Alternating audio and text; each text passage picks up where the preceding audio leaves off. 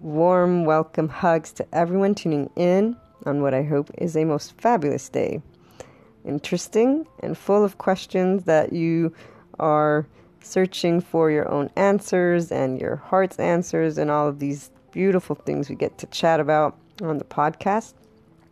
For today's topic, I thought we'd explore a little bit of something that definitely is a part of every person's life and thought process or questioning, maybe not thought process, but it is a part of us. And depending on where you're at with the journey of being conscious of yourself, and if you're not, then maybe this can get you started, but being conscious of how you feel from within.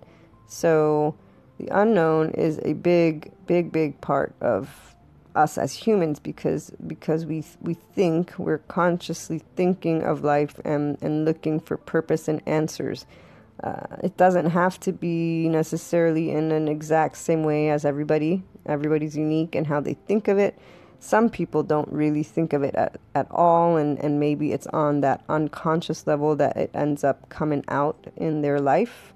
So, for example, people that may not enjoy the unknown at all, uh, look to define themselves according to specific uh, set of guidelines or keys or, you know, uh, that others have brought to them so that they may identify with it and find their place. So remove the unknown.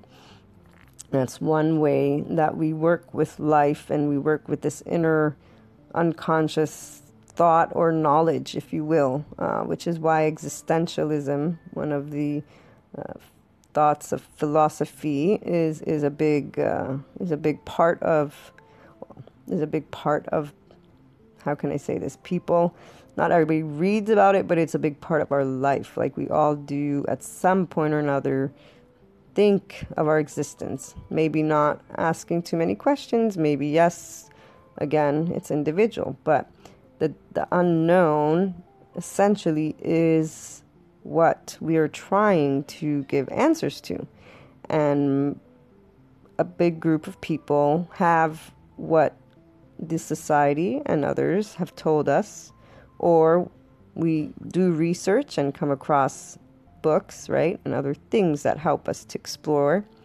And so, this is how we look to find answers to that unknown the thing is the unknown is is that right? So it leads you on this exploration of sorts. If you become conscious of wanting to know the deeper reasons of why you are applying these things.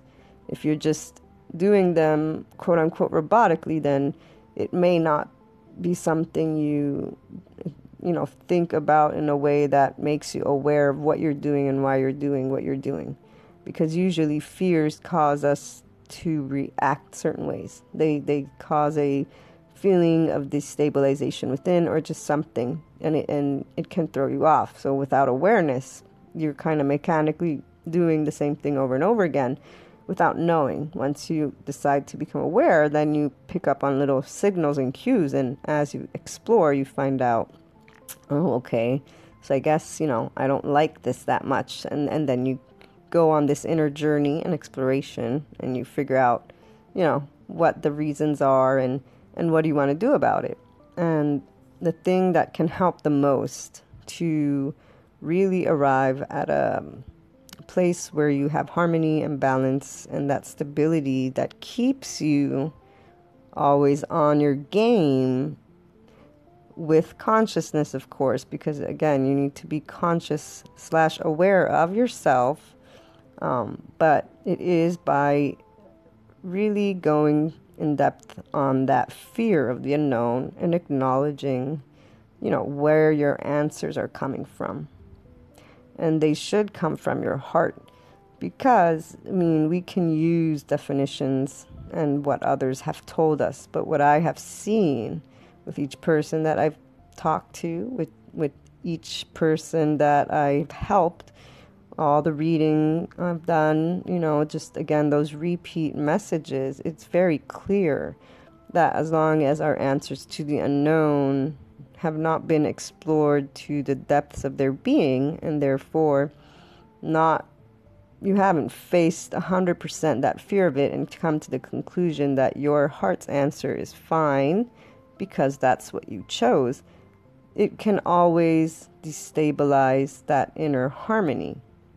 And so it isn't good or bad. It's simply how far do you want to take the opportunity to be able, in one, get to know yourself, two, get to know how you deal with the unknown, what do you really fear, and okay, what do I want to do? How can I uh, deal with this to help me not feel this way. So, looking forward to your thoughts and experiences. Call on in or find me on Twitter, Luna12780.